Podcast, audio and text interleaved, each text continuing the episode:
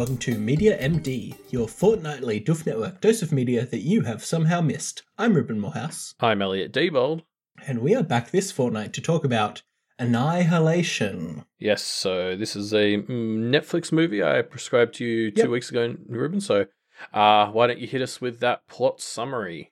Yes, so, uh, So just explain the ending, you know, in detail and everything that yeah, it means. so top five things you missed about the ending to Annihilation and what they mean. okay, number one. Um, no, so the plot, the plot of this movie is um, a. There's kind of two beats. Uh, the first beat is a comet lands in uh, near a lighthouse, and from it starts to extend this thing called the shimmer, a kind of reality warping effect that causes all kinds of weird shit to happen. Um, basically, what it does is it seems to shuffle around over time the DNA of things that are inside its area of effect, causing things like crocodiles that are all flowery, or flowers that cross pollinate, or people that turn into flowers, or flowers that turn into people, and things like that. Weird shit like that. Trees that turn into glass, you know, all kinds of crazy shit. Um, uh, it, it, I would almost call it like an atom shuffler, basically. Yes, I think the Um, term the term one of them uses in the movie is like a, a refractor. Like it's Yes. basically it's taking chunks of DNA and moving them around to see what happens.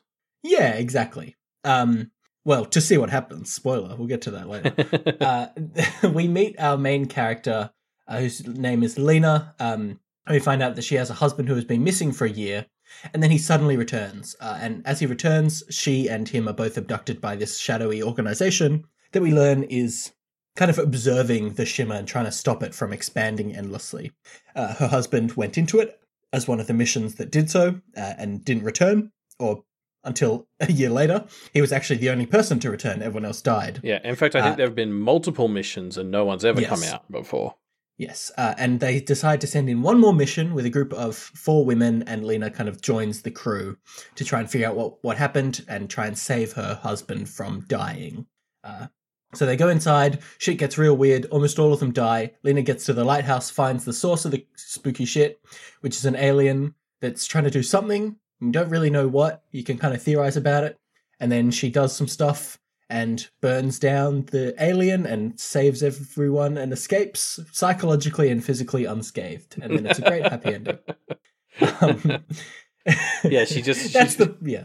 It's definitely her, and it's definitely she's as she was before Yep. she went in. She's exactly the same. Nothing has changed about her. Um, yeah, no. Uh, so obviously, that's not what happens. This movie is well, it's mostly what happens, but this movie isn't really about that. I, I or kind of is. That's the first layer of what is happening in this movie, right? And then it's the kind of movie that begs you to rewatch it and analyze it further. And I've got like maybe four different interpretations of what this movie is trying to talk about that could all kind of be the case that I was thinking about uh, ever since I watched it. Yeah. Oh, so Um, so yeah, because I was actually I was hesitant. I, I watched it again for this, um, like a Mhm. week ago, and I enjoyed this movie so much more this second time. Like you know, I watched it for Yeah. the first time like a year and a half ago. I enjoyed it so much more this time, and I was so tempted to message you and say you should probably watch this twice. Yeah. Um, because uh, like uh, yeah, I just enjoyed it so much more the second time. Yes. Uh, on I did do a second viewing, and I did a lot of like um, looking up of articles of. I, I googled what does the ending mean. And it's the worst thing to Google because when you- Google that, you always get people who uh, have written this for the most idiotic audience. I can only assume because they explain like all the basic things, like ah, you might have missed her eyes change color at the end, and I'm like, no, of course I didn't miss that. Like it's obviously It, important. it, it's a whole like 10 second shot. It's Yeah, very hard yeah. to miss. Yeah. they it's I, I guess they write it for people who are just looking at their phones all the whole time. Anyway, um, yeah, I I, I actually it's interesting to me because even on my first viewing, there are things that stand out about this movie that it's trying to say, right, or or like kind of lampshades that it hangs, right, like um, uh. Well, should we get into kind of what it all means first, or should we talk about some of the technical uh, marvel that this movie is? Because it's Yeah. obviously it's it's got a lot of really natural looking CGI. It's got a lot of really beautiful cinematography. Like it's a really beautifully shot and composed movie. Oh, absolutely. And all that CGI. Like this movie is just so colorful. Like I, Yeah. I was just oh, blown oh, away yeah. again the second time. It's just how like for a movie that is just not positive vibes for the whole thing. It's No, it's isn't, so it? colorful and and just like it, you- you're always just being shown this entire rainbow of, of stuff on the screen as people Yeah. are being mauled to death and stuff. Yeah, and there's even some parts where the you know sometimes it's nighttime and this creepy bear attacks and and you know it's it's it almost just kind of broken up into this like daytime is wondrous and mystical and nighttime is dangerous and deadly. But then a few moments break that. Like there's the, the a daytime where they start uh, exploring this this kind of um, military base that they've come across. And as they're exploring it the sun starts to set and they find something horrifying uh, which is a nice little bit of um of nighttime symbolizing the horror that they're going to encounter. Um, and then there's this other part where one of the characters like turns into a tree, or we don't explicitly see what happens to her, but it's pretty obvious that she turns into a plant in some way. Um, Yeah. and that's in the middle of the day. That one's not at nighttime at all. And so it's interesting to me that for a lot of the movie, it has this beat of nighttime is when all the really dark, spooky shit happens. But then this daytime scene of this woman turning into a tree, which I guess isn't like played in like suspense or horror, but is just kind of existentially horrifying, Well- breaks that rule. I, I think that's. I, I would think that's arguable. I agree. The concept of being turned into plants is is kind of horrifying, but Mm. the framing of that moment is definitely that's what that girl wants to happen at that point. Like, Well, she yes. she kind of is like she embraces it in the in the final moments. Which so She- like there's an there's a case to be made for that being said to be a beautiful moment. You know what I mean? I, I guess, but she embraces it, and it's quite, or it was clear to me that she's not thinking clearly. Like her brain has been affected by being in this place, which is, I felt one of the reasons she affected it, accepted it. Right, but I, I do think one of the things this movie is questioning is like you know the concept of the self, and Yeah. you know like there is all that stuff. Like if your brain is being altered in that way, what at what point does it stop being you? You know, like yeah, one of the one of the devices that this movie brings up is they all kind of came in here to die to various degrees. So yeah, may not have required that much changing for her to want to die in this beautiful way. You know, yeah, yeah. It's a it's a a dour movie, isn't it? Yeah. Um, before we dive into the meanings of stuff, I, I want to talk more about some of the things I liked and disliked about this movie on the kind of first level, on the Sure. surface level, right? Um, there's uh, a lot of beautiful things and a lot of really nice kind of shots that start to tie into some of the meanings of things. Um, when we first see the husband has returned, I, I immediately got the vibe that he was an evil twin. By the way, I don't know if you did too, because he just is so clearly like an evil twin. Like we see flashbacks of the happy version of him, and it's so different yeah, that I was immediately like, "Oh, this guy's an evil twin." And then we kind of find out that maybe he is. Like it's a little unclear, but it's possible that he is. Um, he's something. He's something exactly. um, and we get this shot that I really like of uh, her, Lena, and her husband Kane holding hands, or the evil twin of Kane holding hands, and we see it through a glass of water, Yeah, and it's this weird, like refracting, you know, image of their hands kind of melded into one. makes and we so see much a few sense on shots. the on the second watch as well. I, Yes. I, I loved that. we see a few shots that are through a glass of water. We see one later of Lena after she's come back, and her hand is like mirrored, and it's from the opposite side, possibly implying that she is a clone. Um, but possibly just implying like she's gone through a, an experience that significantly changed her to the point that this water is now reflecting a different side of her. Hmm. Um, but I just love that beat. Um, I I really loved. Uh, we first meet Doctor Ventress, and I was immediately like, "Well, okay, Doctor Ventress, really? Like that's such a cliched evil name." um, and we find out that she has a bit more depth than that, uh, but she is a bit evil. Um, actually, I want to talk about my major problem with this movie, and this is going to be such a shitty complaint. So just buckle in, everybody, because it really is a shitty one.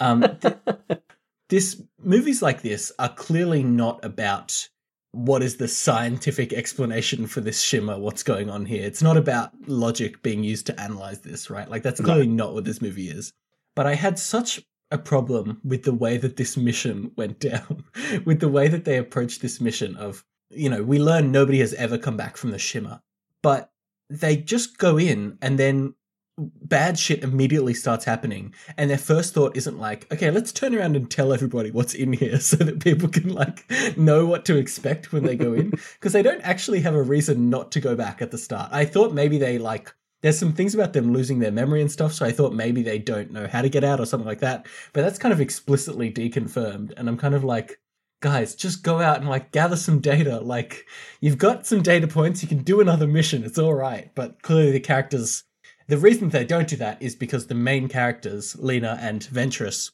aren't really here to, to gather data. They're here to, I don't know, to die, to to maybe not explicitly to die, but to kind of to to get to the end of this mission or die trying, I guess. Yeah, so obviously like we find out Ventress has cancer and Yeah. she's been the one managing this from the outside for ages. So you're right, she's sort of at the point where she just needs to go and do it herself because like like going out for her doesn't fix her problem. She's here because she needs to know and apparently she can only do that herself now. Yeah. Um But but Lena, I actually found myself actively hating as the movie went on because she willfully manipulates and intentionally puts into danger the rest of the crew.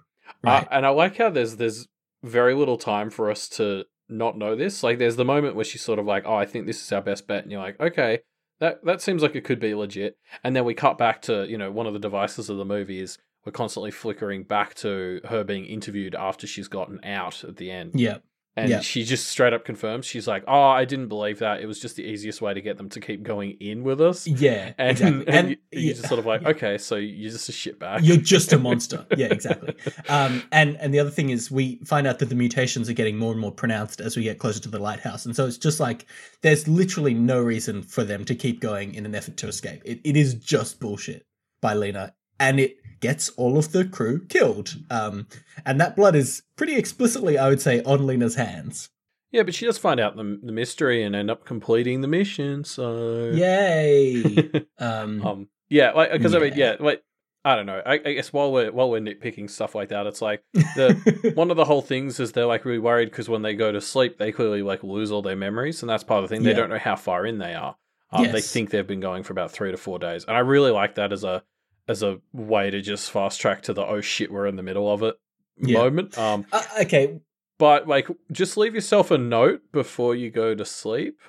right? There's so many things they could have done, right? Like, Yeah. um, and I, I, as I was watching the movie for the first time, I was thinking to myself, "Oh, why can't they just do this?" And I was like, "No, no, no, that's not the point, Ruben. Stop. Just let yourself go along with it." But I can't. I couldn't help it. Like there were so many times.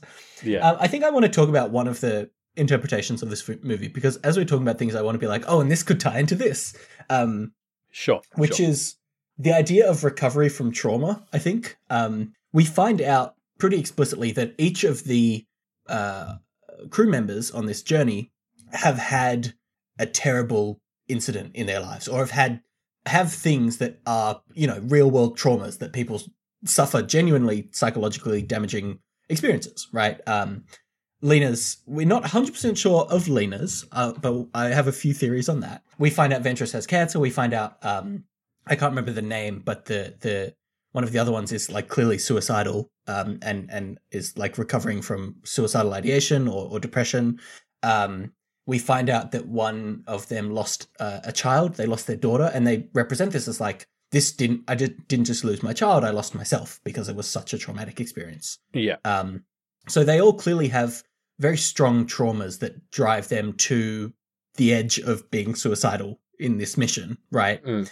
Um, and I think that's one of the things that this is potentially an analogy for is the uh, the the damaging psychology of, behind trauma and where it can lead. Um, you know, it leads uh, the girl who turns into a plant to kind of commit suicide, basically. Um, it leads the other characters to these kind of violent ends. Uh, and Lena isn't unscathed. She is changed permanently from this. And I think that's kind of one of the interpretations of what's going on here. And then we get to things like, oh, they when they fall asleep, they lose their memories. And that's kind of analogous to like, you know, if you're depressed, you you you can have these kind of side effects of, of memory loss or just like sleeping for a long time is a is a, a Yeah. common kind of apathetic side effect of depression. And I, I'm not a psychologist, so I'm not an expert on this, but I can kind of see a lot of threads that that l- link between that interpretation. Um, so that's kind of the first surface, the subsurface interpretation that I think is what this movie is talking about. Um, yeah, I like I I agree. It's not it's not something I read into, but like I definitely see that. Um, and, and like as you said, like you know, it, it's well, it's impossible not to notice that it's it's talking about a bunch of people who, for various reasons, have decided they don't feel too much of a need to live anymore. Yeah, Um, exactly. Yeah. So yeah, yeah. I mean, I, I think that's that's probably a fair read. Um, Yeah. I, I- guess just to throw in my own, and it's probably one of the ones you're about to bring up. Um, I- I really saw it as a as a thing talking about how I I, I don't know. I guess it's discussing the various relationships between change and it, it's a movie about Yeah. change, I would say, and how Yes. how death relates to change in the sense that like I you know maybe death and death is a form of change or i don't know like that's a bit grim so kind of maybe like change is an alternative to death would be a better way of framing Mm. it or Um, maybe change and death are one and the same to an extent. yeah yeah um like there's, there's some overlap conceptually and, and like that comes up in a number of ways i think the best one and maybe it's just because i i studied this for a semester at uni that i honed in on it so much but it opens the movie the or the backstory opens with Natalie Portman uh, working as a professor. She's like a, a molecular biologist, and Yep. she's giving a lecture on on cancer and how cancer isn't Oh yeah. death innately. Like on a molecular level, cancer isn't death. Cancer is actually the proliferation and just like overabundance of life. Like what what a what a tumor is is it's your cells stopping limiting themselves from growing and to the point where they, they grow enough to kill you. Um and I mean obviously that that kind of relates to the shimmer. Uh Yeah, right? cancer is a big through line throughout this entire story, right? Ventress has cancer. One of the scientists lost her daughter to leukemia. Um, there are a lot of cancer parallels in here. Um, and actually, I my interpretation of the ending, or at least an interpretation of the ending here, is when Ventress was kind of broken down and turned into this alien. We see what is presumably cancer or a cancerous kind of development, kind of taking over part of this alien creature, like damaging it. And and yes, it is ultimately destroyed by this fire, but I kind of see this cancer or this change agent coming from Ventress into the alien ecosystem being one of the things that causes it to eventually die. Yeah. Yeah, I think that's fair. Yeah. Um, so there, you're right. There's a lot of like cancer as a metaphor for change, or like ch- like bad change, I guess, versus potentially good change. Um, Yeah. in this movie. Uh, I, I want to pull out one other one, which is interesting, which is something that we haven't talked about because on surface level it seems very disconnected from the rest of the movie. Is Lena is having an affair, or was having an affair before her husband disappeared, right. um, Right. with one of the other professors at her work, uh, Mm. who is also married. Um, and I found this very interesting because I kind of just accepted this on my first watch as like, oh yeah, I'm sure we'll find out more about how this relates later. And we never really do. Like it never really plays in explicitly to the story. Um, but watching it again, I kind of saw this and saw the way that the story ends with uh, Lena and Kane kind of confronting each other about like, hey, are you really Kane? And he says, I don't know, are you really Lena? And she doesn't really react. Or she says yes, but it's kind of ambiguous as to whether that's true or not. I kind of saw a bit of metaphor of a couple going through an affair and the way that it changed their dynamic as being another metaphor for what the shimmer is potentially representing here. Um, this incredible trauma that is like changing these people to the extent that they are no longer the same. Um, and you see a kind of muted, uh, stunted hug between them of like completely affectionless, right? At the very end. They have this completely affectionless hug, which is in direct contrast to the flashbacks we see of them before he went into the shimmer, where they're like happy. They're like have a very like strong chemistry. Obviously, Natalie Portman and um I'm blanking on the on Kane's actor's name. What's his name? He's in Uh, Star Wars and stuff. What is he? Something Isaac, Oscar Isaac. Oscar Isaac, that's it. Um, like they're both great actors and they portray the chemistry between them in this flashback exceptionally well. And then it's so obvious immediately after he gets back and after she gets back, there is no chemistry there. They are completely incompatible. Yeah, I I I would kind of work that into the metaphor. I guess I'm turning into a broken record. I, I would work that into the metaphor of change. That's what I meant before. yeah, Like, fair enough. because because as well, what I what I would say there is the the affair and the way that fits into me is uh Natalie Portman and and Oscar Isaac's characters like got together and, and, and met and married and stuff when she was in the army. and then she Mm. left the army and she moved on to becoming like a molecular biologist and she had an Mm. affair with a with like a colleague she met there so Yeah. like maybe it sort of fits into there where she'd moved into a new chapter of her life um and and like that was maybe part of the cause of the infidelity or something like, Yeah, I I'm, mean, I'm that's the- making this up on the fly i'm gonna No, admit so but, but that's the good thing about a movie like this is it's clearly exploring uh, ideas around change and we can Yes. take take different meanings from that because it's it explores it and presents it through interesting enough layers that we can talk about okay maybe it's talking about cancer for a bit maybe it's talking about affairs maybe it's talking about change explicitly and it's kind of talking about all those things because it's it's portraying ideas around good and bad change and the psychological effects that has on somebody and it's kind of deep enough that you can probe and discuss it endlessly i would think Yeah, well, because it's not a movie that's trying to make a statement. It's a movie that's No. asking questions on very broad Yes. topics.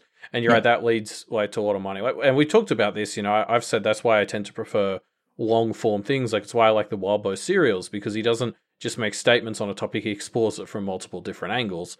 And like this movie, in a very short time, is just asking questions about very broad topics, which leaves you with a lot to explore within it. Yeah. And it's doing it while also presenting, on the surface, quite an engaging story about a group of researchers trying to figure out what the hell's going on with this shimmer. Yeah. In fact, could we just quickly talk about the bear scene because that is so Yeah. fucking good. Okay, yeah. Let's talk about the bear, um, which is a incredibly horrifying monster. It is a kind of mutated bear that um, is gi- gigantic and like scarred and deformed, and kills one of the crew members, and then comes back later, and we realize not only is it a mutated bear, it actually has the ability to mimic the voices of of this crew member, either because it could just do that or because like it their brain was like you know DNA swapped or refracted into the bear. Uh, yeah, I mean, like we have no idea why because the you know the, the mechanics of, of the shimmer are never really Yeah. explored. But yeah, like Yeah. I think like I remember seeing articles when when the movie was out that was sort of like um this one scene in Annihilation is like the best horror movie of the year. Yeah, Because it's pretty good, like isn't the, it? the bit where they're all tied up and it's just the yeah the creepiness of it calling out in uh in in the dead crew member's name uh voice sorry it's just Calling out like "Help me, help!" yeah help, oh, basically it's in this so- weird like distorted voice. It's, And it's like- really it's like a bony face as well. Like it's Yeah. just it's a and it's got like a at. second mouth, I think, or maybe Yeah. its mouth is exposed, but it looked a bit like it had a second mouth as well.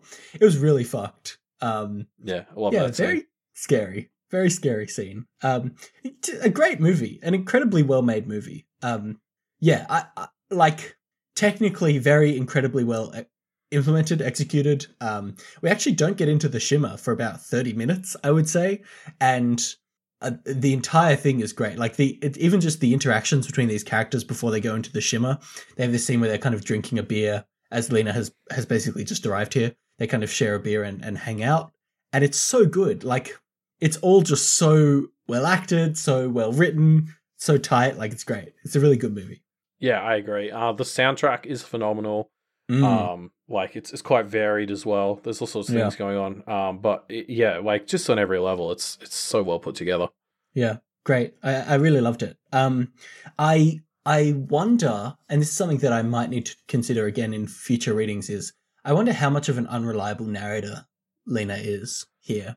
Um, As in, like how much? Because yeah, as as Sue said, the the framing is we keep cutting back to her, and it's sort of like she is recounting what happened. yes, To she's being the interviewed scientists? by Benedict Wong after the shim has been destroyed. Um, right, exactly. Theoretically destroyed, I, I guess. Um, and, and yeah, so you do like I guess it's worth questioning whether she's making any of it up. yeah, I mean, you think she'd she do is- a better job of making herself not look like a shitbag? no, that's exactly. What that's doing. what I was going to say. She really makes herself look bad, and so it- from that perspective, it's not an unreliable narrator. But there are a few moments of like things that don't quite add up. Like, okay, here's one: when she climbs down into the like the heart of the alien or whatever, um, we see Ventress, who has arrived here before her, and for one shot, Ventress has no eyes, and then Ventress turns around and has eyes. Did you Hmm. notice this? Yeah, yeah, yeah, yeah. She's she's real creepy looking before she turns around uh, and notices Natalie and then she's there. normal and i'm like what the fuck is that like what and that's unremarked on and i couldn't i couldn't think of what that was except for this alien like intentionally fucking with Ventress and then kind of being like, oh, maybe I should do this instead. But the alien doesn't seem to be that level of cognizant of how humans operate. So I, I don't know. Like it just felt like this is weird and it doesn't quite add up. You know? Well, we find out pretty quickly it's not all Ventress who's there uh, when when that's Yes. going on, right? Like Yes. she's got the alien inside her at that point that kind of explodes out. Um, so yeah, it could have just been that. Like it's just good horror either way. Like it creeps you out when you get down there and she's Yeah. there without a face, and then she turns around and she's all, "Oh, it's just me. I'm normal." Yeah, yeah, true. Um, and there's uh, the final confrontation, which we haven't explicitly mentioned, I guess. Uh, a, it, we basically see a clone of Lena being born and and becoming more and more like her, and then there's a kind of confrontation in air quotes. It's not quite a confrontation because uh, the clone isn't attacking her; it's just kind of mirroring her. So Lena, It- like, Except when she it. tries to leave or harm it. Yeah. Well, when she tries to leave, the clone leaves with her and like pu- like um uh, presses her up against the door because she runs to the door and the clone runs to the door and they're both just kind of pressed up against the door now. So I was like, well, it's kind of stopping her leaving, but it's plausible that it's just also kind of mirroring her and that's the obstacle. Um yeah, like it it's interesting. And then of course, uh, as far as we know, Lena tricks it into burning itself with a grenade, uh, flashbang, and then escapes. Um, but we saw previously that Kane flashbanged himself, and the evil Probably. clone of Kane probably escaped, right? Um, and so the the kind of symbolism of well, Kane killed himself. And you're saying you didn't kill yourself, you got the other clone to kill themselves. It, again, is kind of like that doesn't quite add up, right? Yeah. Yeah. Potentially. Um, Nothing I- I mean- concrete, obviously, but just a little bit weird. No, obviously, and I mean, like, because the other side of that is, even if it is her, it's Yeah. not the her that went in. Like, and I mean, that's like the, No. the one thing you come out of the ending is you're like, I don't know if it's the alien clone or if it's her, but like either way, Yeah. it's arguably not Either way, she's Lena anymore. Fundamentally changed. Um, Yes, I mean, not in the least that we explicitly see her eye colors changing as she hugs husband. yeah, well, she's she's got like a bit of the shimmer in her. I think that's the thing is like. Uh, it seems like the shimmer was like destroyed when the lighthouse and the and the alien burnt or whatever. Um, but the her and Oscar Isaac, they both have the shimmer in their eyes. yeah, Um, or, so it's yeah. not it's not all gone, or at No. least conceptually. Interestingly, Oscar Isaac or Kane, like he was injured by the shimmer, and he kind of recovers when it's destroyed, indicating that Yeah. like it has somewhat been expunged from him to some extent, but obviously not completely. So who knows? Yeah, Gotta set up uh, Annihilation two. even if it's gone, um, the the effects of it aren't. Might just be all that Yeah. they're really trying to say there. yeah, Like, you know, exactly. that, the- that I think more strongly ties into the idea of change that's at the core of this. Yeah, yeah. The, the you know the the trauma is past, but the effects still linger. Kind of Yeah. to, to tie it back to something you said earlier. I think there Yeah. is a book that this is based on. Um, in fact, I think Scott and Matt have covered it. Um, Oh, really? In, in one of the book clubs. Um, and I, in fact, I think it might be a whole series. So there actually maybe is like an Annihilation two that maybe Hmm. explains it in terms of the books. Mm, Uh, I don't know. I haven't I haven't read the books, so I can't say. me neither. I should read the books though and find out more. Just read the read the Wikipedia summaries. Mm, yeah, interesting. interesting. Yeah. All right. Well, can't can't dive into that now. I'm kind of thinking about what what uh, what's in the book and will that relate or will it? You know, uh, I don't know how different the book is. I mean, Yeah. it could be. and Yeah. and the other thing is, it does feel like. I mean, maybe the book goes into this as well, but it feels like what what's potentially having been done here is a, a great science fiction concept has been taken and additional layers have been kind of built on top of it of like i want to tell a story that explores questions of change right? In a more Yeah. ex- explicit kind of exploration. And so maybe the book just doesn't have that at all. I don't know. Maybe it's uh, more straightforward. We'll see. Yeah, yeah, exactly. I, I, yeah, I don't know how they relate at all. um, but yeah, I, I really liked this movie, and I, I found it hard to turn off my brain during it, even though I knew I should have, uh, which was a bit annoying. But um, uh, despite that, I really did enjoy it quite a lot. Yeah. Okay. Um. Well, un- unless there's anything else, There is Uh, one more thing. I have to give yep. it a score, Elliot. Well, that, okay, that's where I was going with that sentence. Oh, okay. But uh, yep, yep. Give I think it a score out of ten. that I give it a reflected score. So the score I'm going to give it is backwards. So you have to flip when I say the number, you have to flip it around in your brain, and that'll be the number that it actually is. Okay. Are you giving it a six? I'm giving it an eight. Hey. you flip it around, and it's still the same. Infinity. Oh Oh. no, I meant flip it like uh, uh, on the vertical axis. Anyway, yeah, I liked it. I Yeah. got infinity. Yeah, infinity points. I, I I win recommending for this year. Um no, okay, yeah, I think that's fair. Like this is just I I love this movie because as you said, it's one of those movies where when you finish it, um, you're asking questions to yourself. Slash, I totally did the same thing as you and Googled Annihilation ending explained. um, so yeah, like I think I think it's just I really enjoy these movies that ask questions rather than make statements, and and this one definitely asks questions more than it makes statements. I think. Yeah. I liked it too. It's the kind of movie that is made to s- spark discussion, and I mean, you know, we've been discussing it for half an hour, so obviously it's worked. yeah, Um, yeah. Um, cool. So, what are we talking about next fortnight, Elliot? yes. Well, we've got a special guest uh, next fortnight. So, oh yeah, I uh, was wondering who that was. yeah. Let me just uh, unmute her microphone. Welcome to the show. Hello. Hey, thanks for having me. No, thanks for coming on. Uh, fans of the Duff Media Network may recognize Georgia from uh, times when uh, her and Elliot and their other sibling Hannah go around uh, with usually swords and bows and stuff and go on wacky adventures together. In video games, not in real life, I should point out. Only obscure video games, though. We don't play anything anyone's ever heard of. yeah, only the ones that when someone says, "Oh, it's one of those games," but not the one that you'd first think that people would want to be playing. exactly. Um, what are you What are you uh, recommending to us?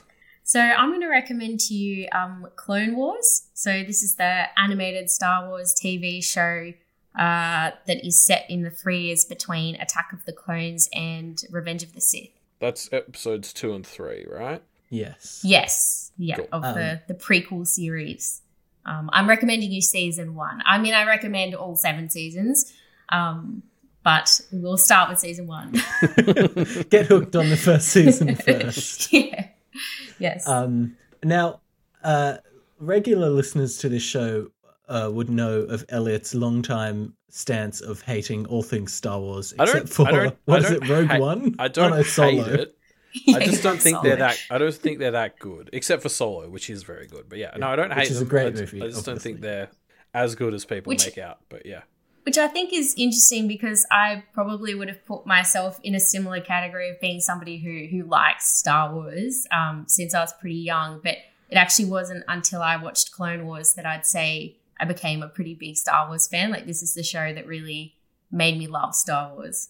Mm. Maybe it can Yeah. do the same for you, Elliot. uh, let's hope. yeah, if, if anything can do it. Um, yeah, I, I remember I've had a pretty similar experience with the. I don't know if you've seen this show, Georgia, but the show Young Justice, which is like.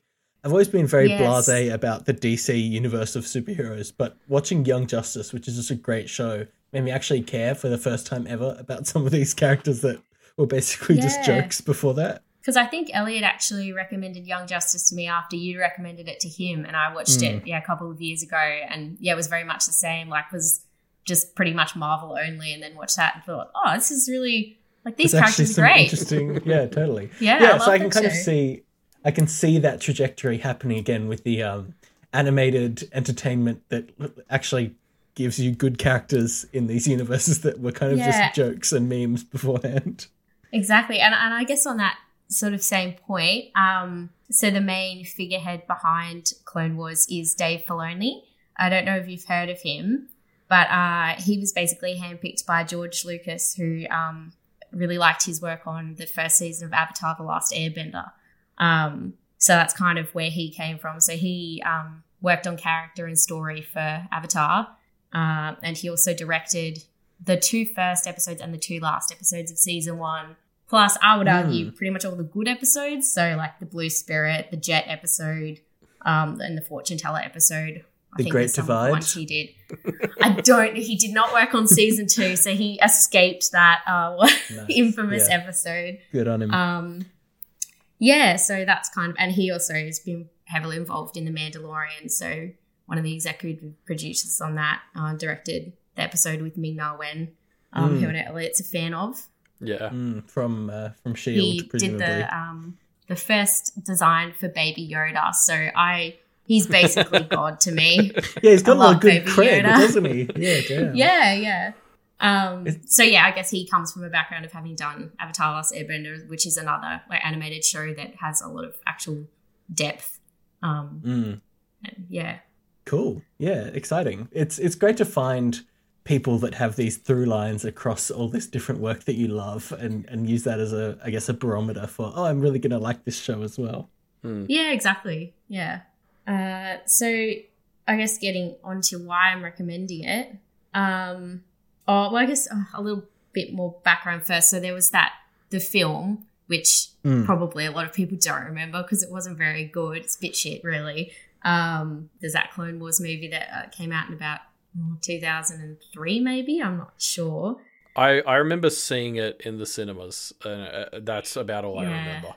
The fact that you remember seeing it though, good. It passed that bar at least. At least vague memory. Um, Yeah. And I rewatched that recently, and there's not much to miss. Um, it basically all you need to take away from that. Um, you don't need to rewatch that to rewatch the to watch the Clone Wars series. Basically, all you need to know is that um, there's a new character called Ahsoka who is Anakin's um, apprentice. Um, so he's Padawan, and there's also another um, uh, sort of Force user called Ventress, Asajj Ventress, and she is Dooku's apprentice. These are such Um, Star Wars names already. Yeah, they are. They are. um, yeah, and basically, if you just know that those characters exist and they're going to turn up in the first few episodes of Clone Wars, then that's all you need to know about the movie. Cool. Yeah, okay. Yep, you can give that a hard miss. Uh, so what is it that you like about the the show then? Uh, so yeah, I guess I already touched on the fact that this is the show that really made me go from somebody who just casually liked Star Wars to somebody who's um, a pretty big Star Wars fan. Uh, and I think the main reason is that it really expands on the whole Star Wars universe. Um, so uh, I know there's a lot of books that do the same thing, but I'm just not much of a reader. So we'll go to a TV show instead. Um, so firstly, it really expands on the characters. So um, all the ones that you know, like particularly Anakin um, and Obi Wan, and so it makes the whole kind of tragedy of Revenge of the Sith a lot sort of more meaningful and a lot more tragic to you as a viewer Mm. uh, as well as adding in a lot more characters. So, like Ahsoka is probably um, Ahsoka and Rex are probably the two big additions who um, uh, basically not in any other Star Wars, and they're two of the main characters in this. And I think within the fan base have become pretty big favorites, um, as well as just other sort of more minor characters like Ventress and all those. Um, and a lot of the other sort of Jedi who you vaguely see in the background in the films and just don't really ever get to know anything about. They all become like, um, you know, recurring characters, and it's a f- show that doesn't focus on any one person in particular. It just kind of follows the war. Um, so you get to see lots of different characters. Yeah, I Ah. think you were. Uh, sorry, I, I was going to say, George, I think you were explaining that to me like uh, on, on Facebook the other day that there's like. it- It's divided into little like groups of episodes, like classic Doctor Who, right? Where it's like groups of, of a couple of episodes is sort of an arc, and then there's a, a bunch of those each season. Yeah, so it, it's a mix. Like some are just one-off episodes, um, but they do tend to have arcs that usually go for two or three, sometimes even four episodes. Um, that'll focus on one running plot. So when you put all those together, you essentially have like a small movie. So you, you get like a good mix of just yeah, like I have to apologize. There's one episode in season one that is that does star Jar Jar Binks. It is only one episode. It's not a three episode arc but I'm wait. still so sorry for it. It's, Is it it's really, that bad. bad? Jesus it's Christ. really it's really bad. I, I mean, that's the I guess that's part of the like the best thing is that you get to see all these characters, but that does occasionally involve Jar Jar Binks and C3PO, unfortunately. Um, right. Yeah. But yeah, yeah. So it's sort of a mix of just small little snippets of little things that happen, as well as like longer arcs that really expand on certain events. Um, They they're gonna keep trying to make Jar Jar Binks a cool and interesting character, huh? they don't know. Oh, He thank God. the stays thing is, just as- the thing is, just like, as terrible the internet as- already did that. We got Darth Jar Jar, and Mm. Frankly, episodes seven through nine were too cowardly to actually go through with it. They Um, were. to manifest that plot point. Yeah, I mean, Yeah. That, that's the, the internet fixed Star Wars, and and Disney rejected them, and that's why the movies were bad. Mm. the only That's the reason, thesis. yes. Yeah. Uh, So now that you are, you know, a Star Wars fan, Georgia, what do you think is the? I've always been interested to hear this because the Star Wars fandom to me is always one of the ones that I, I've never really gotten. Like I've never really gotten why people are so into it, and I'm curious to hear what it is you feel is the thing that makes you a Star Wars fan. Um, well, I think, I mean, uh, like I sort of already touched on the characterization that gets built up when you look at um, things in, in, in more detail, like through Clone Wars. Um, I just really like a lot of the characters. So I think they're interesting. Um, you have the real, like, it's just a classic sort of tragedy with the fall of Anakin. But then he Mm. has his like redemption at the end, and there's just something so epic about that um, and then all the characters around it, the, like the fall of the Jedi and everything. It's just it's just so epic, just like Lord of Mm. the Rings or something. You know, it's just um, which I'm also obviously a big fan of, and like Harry Potter, they just all kind of yeah, just just I love that epicness. Um, Mm. I also think there's a lot of it's a very unique um, like it doesn't seem that way now because it's so um, like high profile, but it's such a unique world.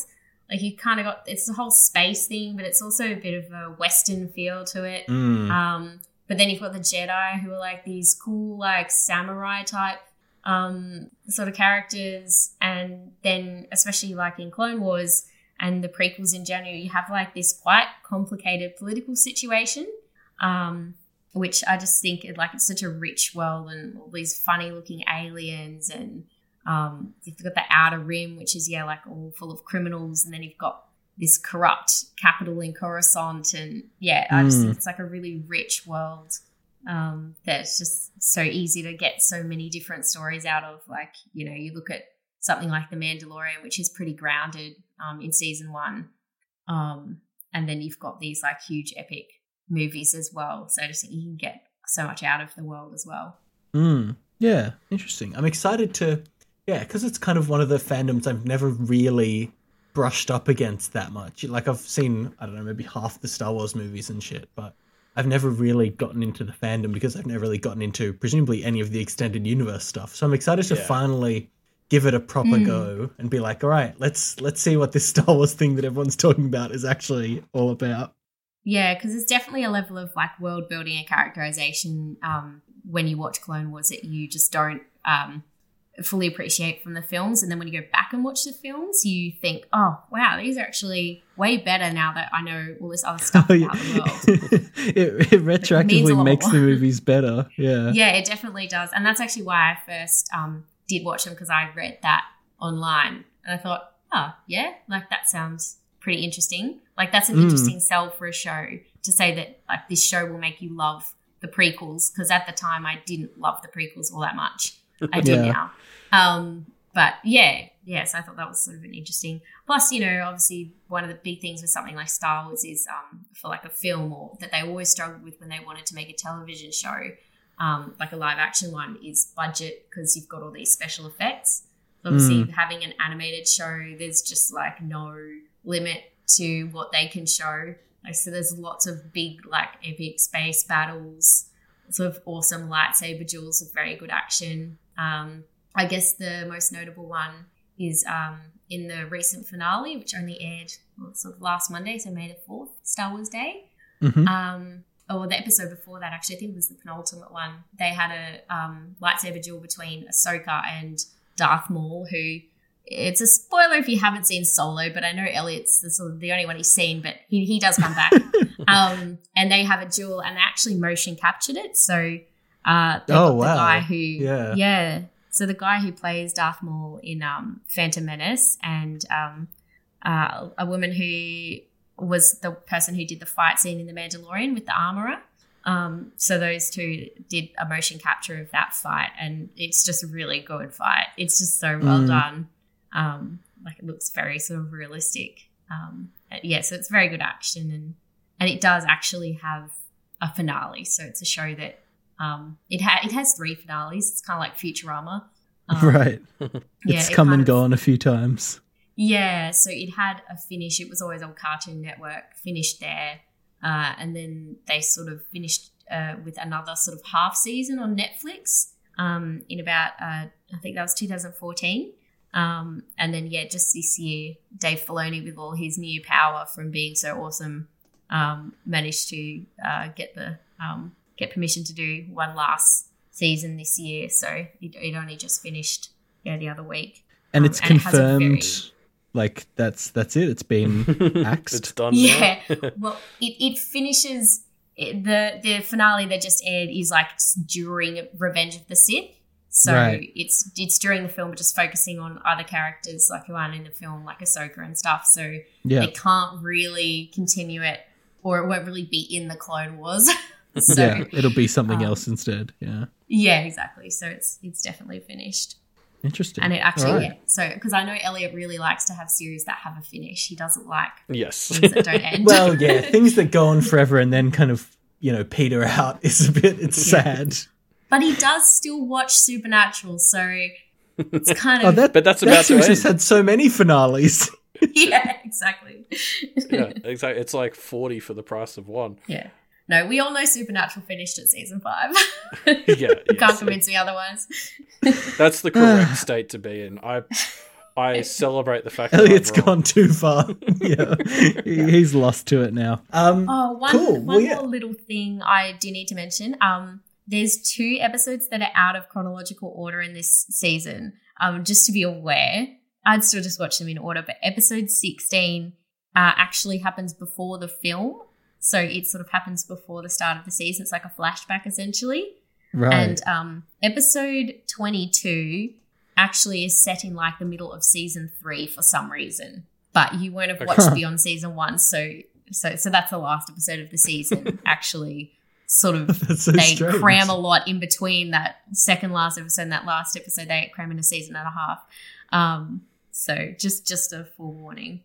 Okay, that's that's That's bizarre. I, I can't wait to find Yeah, out. I, I look forward to talking about that in a fortnight Yeah. once we've seen if you it. do end up watching more of the season um, or the series, sorry, um, definitely look up the chronological order because for the first three seasons, there's a couple of jump arounds, which I didn't realize until I was watching it. And I'm thinking, I was in season three and I'm like, this guy died. Like, I'm sure he died. then I looked it up and he was dead, but I was watching it out of order. Um, so, But yeah. presumably you're watching it in the order they aired, but they just Yeah, have exactly. weird chronology for some reason.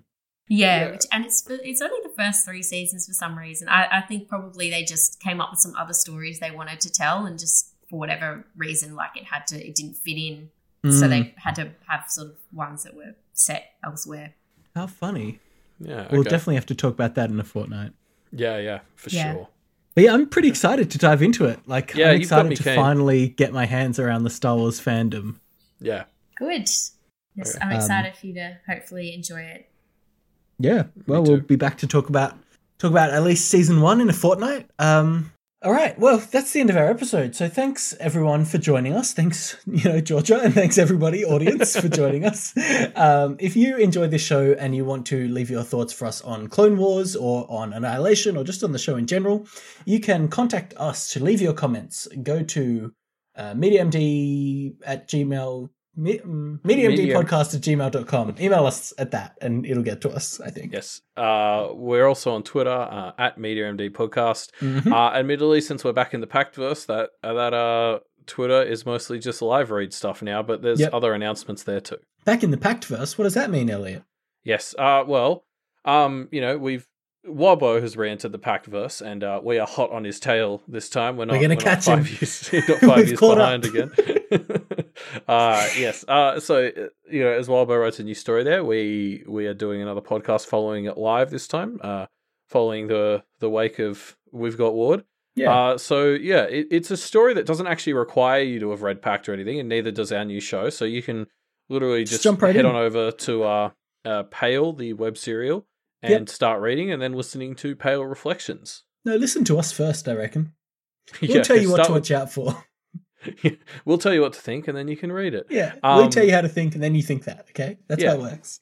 Um, and the Pale Reflections feed has a bunch of other stuff going on on it as well. Pilot Yep. seasons there. Hell um, yeah. We're going to be doing an RPG, um, which may or may not relate to Annihilation a bit, and I don't think Ruben made the connection that I was going for there until right now. But Yeah, there um, you go. that's a fun connection. That's fun. Uh, yeah. So so check out that feed. Yeah, um, and of course, we are a proud member of the Duff Media Network. Uh, there are a number of great shows on the Duff Media Network that aren't just our shows, so you should check them all out uh, and support the network by going to Patreon, patreon.com forward slash Duff Media to be specific. Yes. Uh, Yeah. Yeah. And I guess that's uh, that's it. If you want links to all those things, uh, you can check out our website, uh, mediamdpodcast.com, or the Duff Media website, duffmedia.com. Uh, that has all the links to stuff that we just mentioned, leaving comments, the Patreon, all that stuff, as well as all the previous clues for the Media MD ARG, where you can help us figure out just who is Dr. MD and why is his biologist so malicious. Elliot, why don't you tell this the listeners this fortnight's clue?